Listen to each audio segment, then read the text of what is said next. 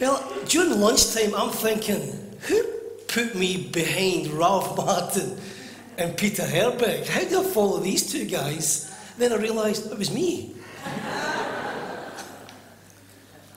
so, I want to talk to you briefly. I don't think I, I want to give as much time to Ralph and Peter. But just during the week, a thought came to me about the Lord and his love for us and his love for the lost. That's how Jesus came. Jesus came totally focused to seek and to save that which was lost. His whole ministry, the cross, everything was for the lost. And being away from the church so long and been involved in conferences and crusades and leading people to the Lord and preaching the gospel, I come back to the church with such devotion and, and desperate to be so involved again. And I sense again, here we go again. We have so much devotion, but nobody's really getting saved. We don't really know much about the gospel and the riches of our devotion and our traditions and 2,000 years of tradition. And many, many people, these statistics that Peter gave us, they, they, they blow your mind. People don't understand. And Ralph was talking to us about the realities of heaven and, and hell and holiness of life. Many years ago, when I was preparing as a pastor, some of you may have heard this talk at Contagious for Christ, but I, I was talking about the resurrection, and the Holy Spirit put it right into my heart. The lost will never believe in the resurrection of the Christ until they witness the resurrection of the church. Well, there has to be a resurrection of the church because we are the body of Christ. And Peter put it so beautifully, talking about the bridegroom. And the bride, the Bible presents to us this, this marriage covenant between Jesus and his church. We are the bride of Christ. He is our bridegroom. And he loves us so much. Do we love him enough to obey him? To obey his words. Amen? And Jesus' last words will go therefore and make disciples of all the nations. Go therefore and make disciples of all the nations. And we're not doing it. And again, as I said this morning, it's time for the unsaid to be said. We're not doing it. And as Rob said, our primary focus and our, our primary calling is not to save the planet, it's to save the people on the planet. And with all the greatest respect in the world, our primary focus is not great church services. Our primary focus is not great liturgy as much as I love the liturgy. Our, our primary focus is not great theology as much as I love great theology. Our primary focus is to go and reach the lost. And Jesus said this If you love me, you will obey me. If you love me, the early church, the Great Commission was a command, it was a duty, it was not up for discussion. And what we have in the Catholic Church is bags of devotion, loads and loads of devotion with no motion no moving to reach a lost and dying generation. When Pope John Paul II was here in 78, 87% of Catholics went to church. You're lucky if you get 12, 14, maybe even less in some of the rural areas. The gospel has to be preached. And that's why the Apostle Paul says, I am not ashamed of the gospel, for it's the power of God unto salvation it's the power of God unto salvation. You don't have to be Billy Graham. You don't have to be Padre Pio or Mother Teresa. You just have to be you. And all of us have a testimony. All of us have a responsibility to win others for the kingdom, to reach others for Jesus. And sometimes people think, oh, it's too much. I, I can't preach. You just tell them what Jesus has done for you. Just tell them what Jesus has done for you. You don't have to get too complicated or too theological. There's so many opinions out there. Just look at YouTube and you think, how could I overcome a lot of these objections? You know, the Bible tells us the blind man in John chapter 9, when Jesus healed him, the Pharisees came and they denied his healing. They even got his parents involved. The parents were scared and ask him yourself. And the Pharisees were bullying and intimidating him and telling him this man's not a real true prophet. This is what he said. I don't know about all this. I just know this. I was blind. But now I see. There's my testimony. I was blind, but now I see. And you could be the same. We don't have to know about all this stuff. Have you got a testimony? Do you love the Lord? That's my question. If you love me. You know, Gary Chapman, Dr. Gary Chapman, many years ago wrote a book called The Languages of Marriage, The Language of Love, the five major love languages. He was a counsellor for 40 years, he's actually a pastor. And he brought it down between married couples. There's these five love languages words of affirmation, acts of service, quality time, receiving gifts. And many, many couples break up because they don't understand what the love language is. Words of affirmation, physical touch. I remember I was counselling a husband and wife once, and she says, He never takes my hand. He never touches me. She just wanted touch of her husband, the tenderness. That was her love language. And he said to me, but she never builds me up. His love language was words of affirmation, building up.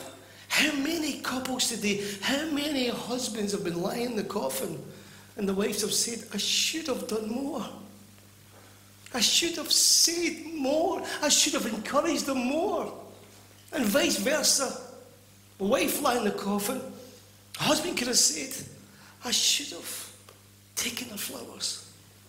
I should have taken her hand. I should have spent time listening to her. I remember I was doing a men's conference, and this young man said, My wife says I don't listen to her. Or I think that's what she says.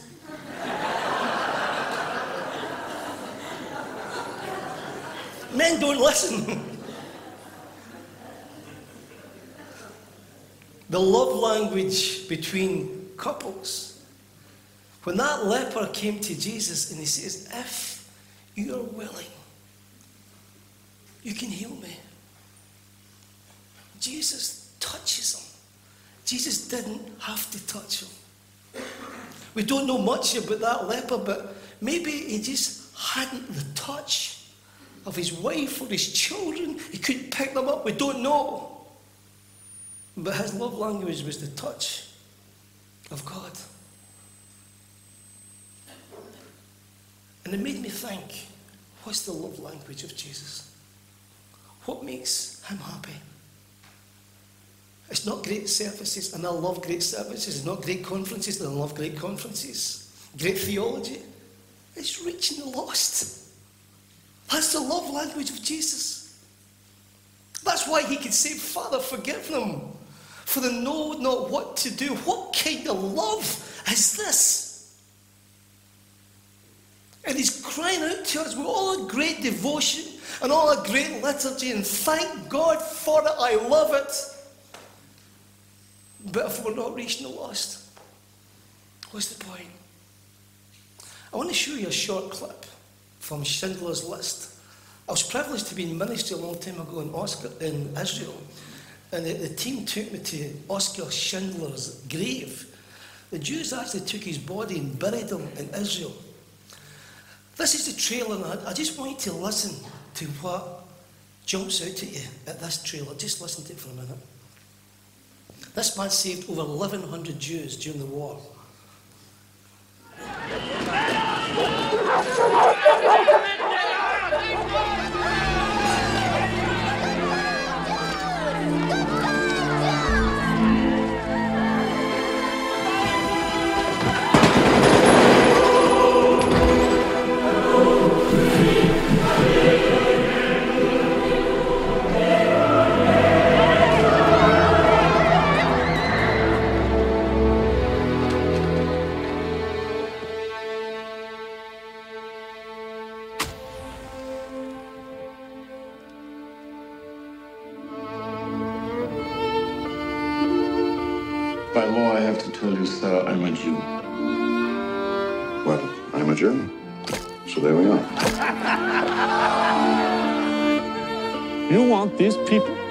My people, I want white people.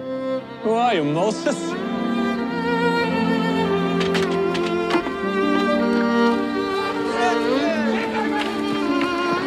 They say your factory is a haven. They say you are good. Who says that? Everyone.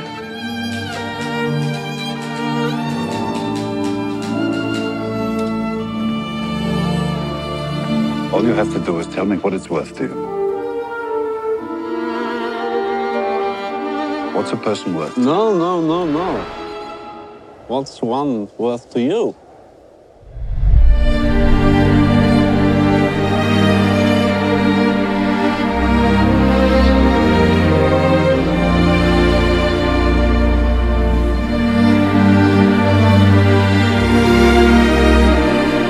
Power is when we have every justification to kill. And we don't.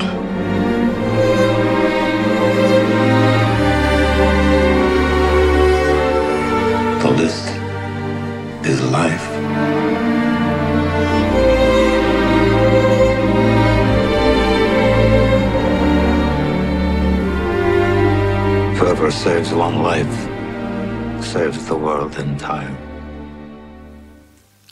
What statement stuck out to you? Statement that stuck out to me is. Say it. What's one life mean to you? What's one life worth to you? We're still not evangelizing. We're not. And we're great at church. We're great at church services. And I was remember as a pastor in the Pentecostal many years ago, I went to a lot of the churches and I was saying, guys, your services are fantastic and the worship's great, and the praise is great, and the prophecies and words of knowledge, but are you reaching the lost? And sometimes we just forget this. We just get caught up in the, the devotion. And there's no evangelism. For 40 years we've had prophetic popes. And you ask most people today, new evangelization. Sorry. John Paul II, the new evangelization. Pope Benedict, Pope Francis. Reach the lost. That's a job. We are experiencing civil war in our church. There's a civil war, a spiritual war going on. Ralph mentioned it earlier. It's a spiritual civil war.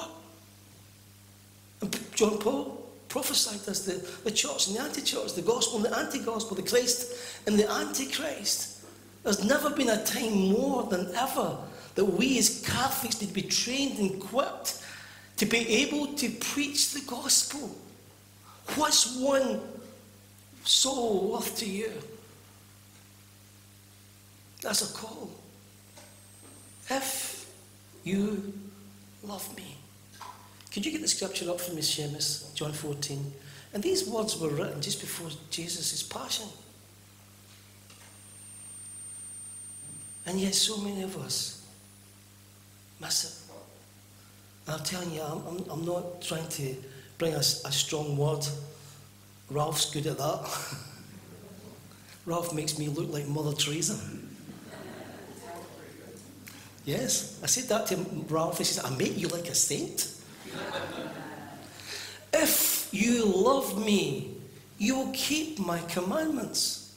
And I will ask the Father, and he will give you another helper to be with you forever, even the Spirit of truth, whom the world cannot receive because it neither sees him nor knows him. You know him, for he dwells within you and will be in you.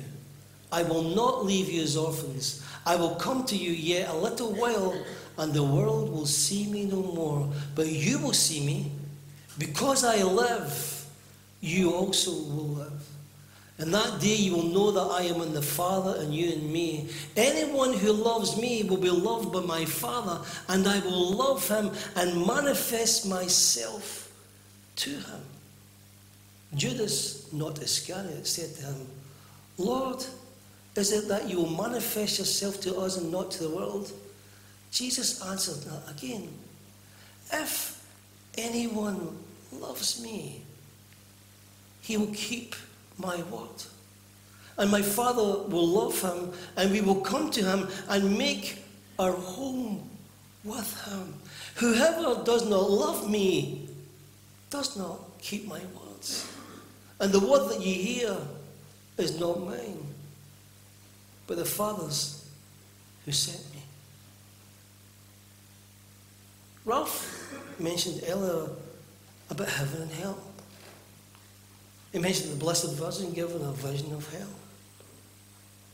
And yesterday I shared a quote by, could you get that quote by William Booth? William Booth was the founder of the Salvation Army.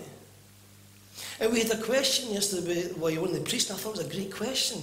How people talk about the, the good works part, the social gospel. I've got a friend of mine, he's a pastor of the Church of Ireland. He says, Terry, they love the, they love the social gospel. They'll have bingo and they'll raise money, but talk to them about Jesus and talk to them about the lost. They've no idea. And that's creeping into our church. There's good works. Well, I'm a good person. Oh, Peter just proved it from the scriptures. Our default is sin. We're sinners. And William Booth is a great example of somebody who had the balance. He fed the poor, but he preached the gospel. This is what he said. You know that picture at the bottom? You could almost take that picture out and put Ralph's photograph there. the chief danger that confronts the coming century will be religion without the Holy Ghost, Christianity without Christ, forgiveness without repentance, salvation without regeneration, politics without God, heaven without hell. Did you know that, like the Blessed Mother taught the children, he had a vision of hell? William Booth. I'm going to share it with you. William Booth had a vision of perishing souls that changed his life permanently. His ministry, the Salvation Army shook both England and every part of the world. It was a ministry that was fully involved in both winning souls and uh, feeding the poor. William Booth shared the vision. Watch this. Listen carefully to this, brothers and sisters, because this is so many Catholics. He saw an ocean, and there were people in the ocean screaming, screaming to be saved from the angry waves throwing them around. And everyone was frantically swimming, but there seemed to be no way out. Some of the people soon became weary and drowned. This is a vision. And then a mighty rock rose out of the ocean, and beside it was a platform. Immediately, the, the people began to swim to the rock and climbed out onto the platform. Still, others could not make it to the rock and they were overcome by the angry waves. Now, watch this. Suddenly, a being descended from heaven, which he later discovered was Jesus. He was working hard to make sure everyone made it to safety and at the same time calling on those that were already on the platform to come and help him. But those on the platform paid him no attention. And then William Booth said he saw something that really, really touched him.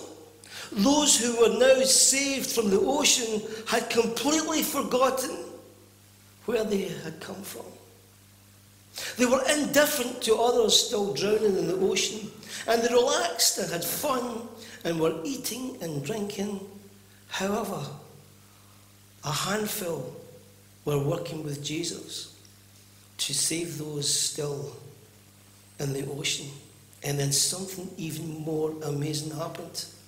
Most of those who'd been saved began to pray to Jesus for comfort, to comfort them in their struggles, for their finances. They asked for money and other things that would make their lives comfortable. They asked him to come and be with them so they wouldn't fall back into the angry waters. Then Jesus cried out to them from the sea, You come to me. Come and help me save these ones from drowning. And William Booth woke up. He ran back to his wife and says, I found my destiny. His destiny was to reach those that were lost. And we're missing it. We don't have that revelation, and it's, it's not getting taught very often in a church. Many, many people are going to a lost eternity because they're not choosing Christ. That's the gospel. It's not my gospel. That's how Jesus came and gave his life. It's good news. It's good news to go and say you don't have to live like that. Many people just don't believe in hell any longer. How much do you value the life of someone? And many, many people are working beside people that are lost, never to tell them the gospel. I've shared this story a few times. I worked in a bank for five years and I was mocked by many of the, the employees in the bank because I was standing for the Lord. And one of them was a Christian. I went to a church down the road and he's playing the keyboards. I would never have known he was a Christian. And his father Jerry shared with us a few weeks ago if you were being charged for being a Christian, would there be enough evidence?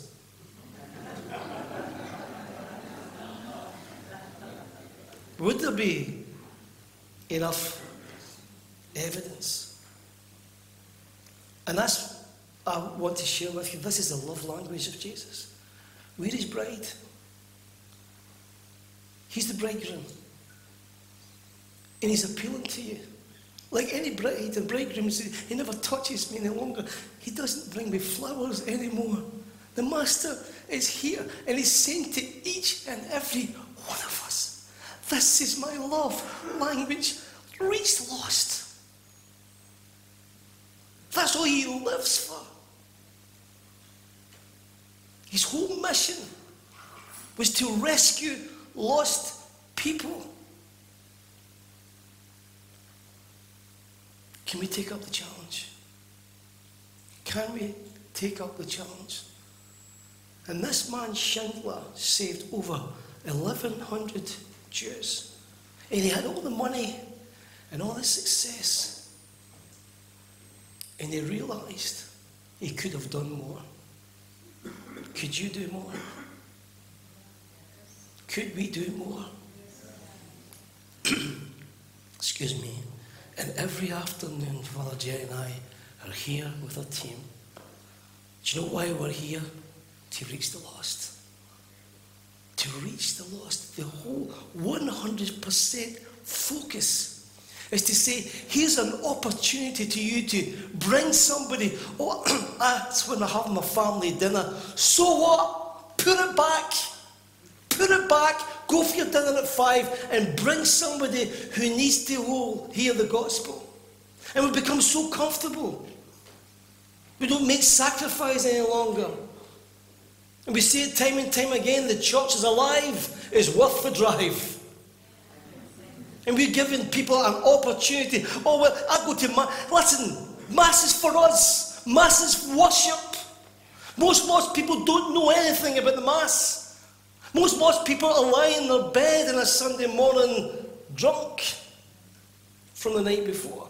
That's why we're making it an afternoon. That's why we focus on everything we do is to preach the kerygma. The kerygma is the gospel, it's a theological word for preaching Christ and his gospel. And for the charismatics, listen, we need the kerygmatic and the charismatic together. Other words, it's just candy floss. Charismatic candy floss is bubble and froth without the word and discipline and becoming disciples that are actually going to go and rescue the lost. Amen? And that's why the popes have been telling us this for years for evangelization. And that's why we need the baptism of the Holy Spirit. Because there can never be a new evangelization without a new Pentecost. Listen, can you imagine what it must be like hanging about with Jesus for three and a half years? A rabbi teaching, pouring his life into them. These guys were so catechized. But the master says, You wait till you receive power from on high. You go into the city, and then you will be my witnesses. Then you shall re- receive the power from on high. Amen. And that includes the Blessed Mother. She was there at Pentecost, waiting for the Holy Spirit to come. She was so hungry for more. And I don't know how many people I've been sharing over the last few months. I'm just happy doing what I'm doing. I'm not. I want more. I want more of the Lord. I want to be able to reach people. I want to be able to say, when I get to heaven, Lord, I brought so many people with you. I said to Ralph yesterday, Ralph, you're going to meet so many people in heaven that you touched, and you'll meet them there. What a blessed time. Do you know what his answer was? I want to meet those who helped me get to heaven. That young man in the Cursillo movement says, Come this weekend, Ralph. And you can do this. Come out this afternoon, go to Encountering Christ. There's a healing service. Bring them. Send a taxi. Whatever it takes to reach the lost. And that's why we need the baptism in the Holy Spirit. The baptism in the Holy Spirit has been mocked for years in our church. I was speaking to a priest just a few weeks ago, right? He mocked it. And I said, well, you better tell that to the Master. Because Jesus mentions it in four Gospels and in the Acts of the Holy Spirit. Wait till you receive power from on high. We need the power of the Holy Spirit. Thank God for classroom Catholicism, but we need upper room Catholicism. Amen. We need the power of the Holy Spirit.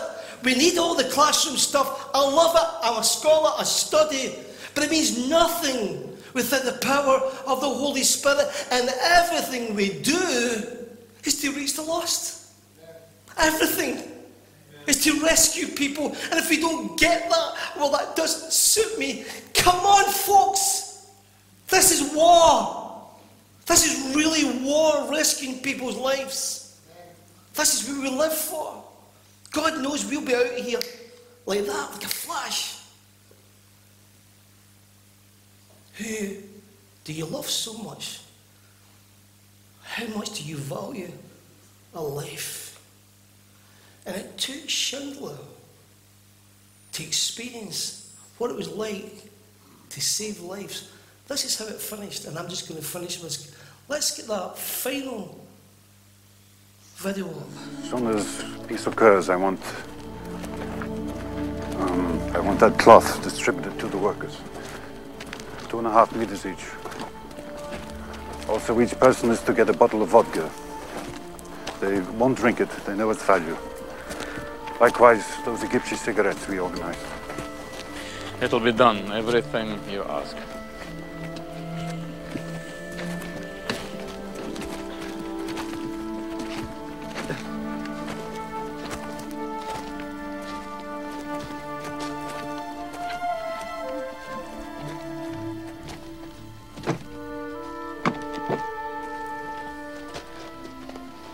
We've written a letter trying to explain things in case you were captured. Every worker has signed it.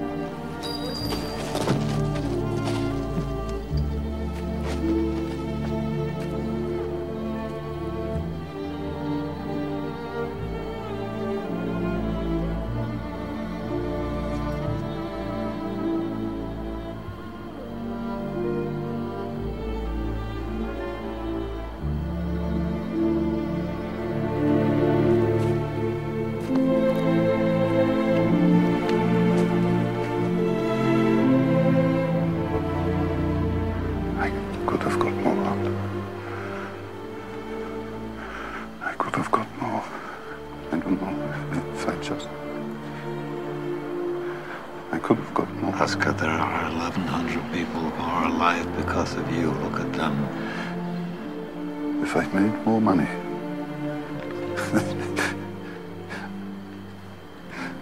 I threw away so much money. You have no idea. If I just. There will be generations because of what you did. I didn't do enough. You did so much.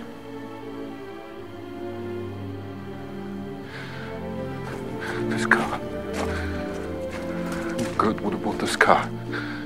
Why did I keep the car? Ten people right there. Ten people. Ten more people. This pin. Two people. This is gold. Two more people. He would have given me two for it. Me one. One more. One more person. Person stand. For this. I could have got one more person. And I didn't. And I, I didn't. I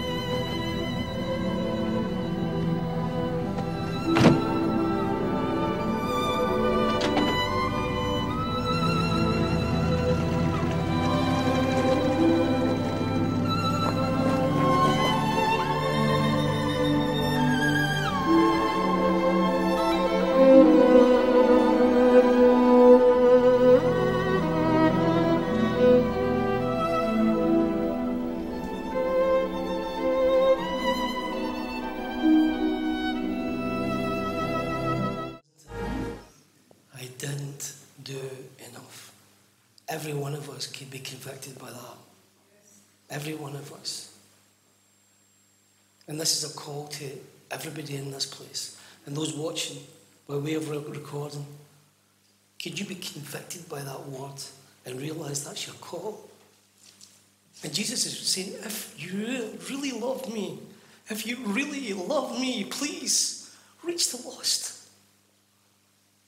Please don't get caught up in all your devotions and stuff, and I'm for that. Please don't misrepresent me or misunderstand me. You go to YouTube. That's why I said earlier on, there's a spiritual civil war. I couldn't believe it when I come back to the church and this stuff. All arguing and fighting. Do you think God's going to say, Did you speak in Latin or did you speak in tongues? Did you speak the gospel? Did you speak the gospel? Yes. That's our responsibility. Reaching the lost. And I say to everybody today if you really love Jesus, obey his commandment. These are the ones who love me, who obey me. We've been in maintenance so long in the church. It's time for mission. It's time for us to stand. Who will stand with me and say, you know, from this day forward, I'm going to do more? Thank you. Thank you.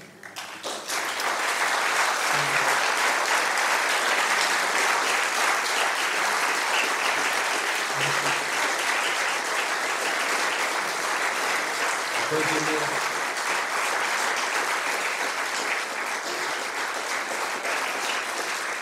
Gussie, could we sing Open the Eyes of My Heart, Lord? Open the eyes of my heart. And let this be a conviction just before Ralph comes. Open the eyes of my heart. Let's sing it together. Every Sunday afternoon, we should be packed. Every all of us should be bringing people here to bring them into a place where they're going to hear the gospel. We have invitation cards we give out every week. It's called the greatest invitation you'll ever receive. Come and hear the gospel. Do you know, just before we start, do you know that we have got eight rites within the Catholic Church and 22 liturgies, and we're still arguing about what's the greatest liturgy? All the energy getting into this stuff. And nobody seems to be talking about lost, apart from Ralph and Peter and a few others talking about the lost, the, the evangelization, the gospel. We're arguing about liturgy, tongues and Latin and stuff. This is a call. It's our primary focus. And may God open our hearts. May we repent for our lack of passion to reach the lost.